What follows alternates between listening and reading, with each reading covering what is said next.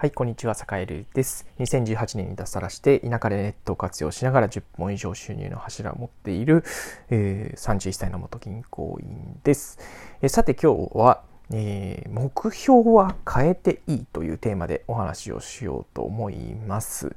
えー、っとね、今日ね、あの自分がやってるオンラインサロンの田舎チャレンジャーラボっていうところですごいいい話があったので、ちょっとね、触りだけ、えー、っとご紹介しておこうかなと思うんですけど、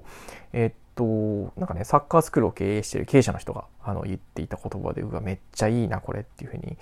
思った言葉が、えっと、まあ、目標って、まあ、天気みたいなもんだよね、ということを言っていて、えー、なんて言うんでしょうね。目標ってなんか一回決めたら絶対にもうそれを達成するまでもう死ぬまで、死ぬまで走り続けるんだみたいなね、あの感じじゃなくって、えー、なんだろう。それこそね天候が変わったら行動が変わるようにやっぱり世の中の変化だったり自分の変化に合わせて柔軟にやっぱり変化させるべきだし、えー、一回目標を決めたからといってそれを絶対変えちゃいけないっていうことはなくてむしろやっぱりなんだろう実際にやってみて思ったことだったりだとか失敗して分かったことだったりっていうのをやっぱり反映させて、えー、進んでいく必要っていうのがあるんじゃないかなみたいな話をねちょっとしたんですよね。まさにその通りだなと思って。うん。結構なんかこう目標だったり自分でやるぞって決めたことができないとああ自分なんてダメなんじゃないかなってね思っちゃう人がねあのたまにいてあのもったいないなって思うんですけど、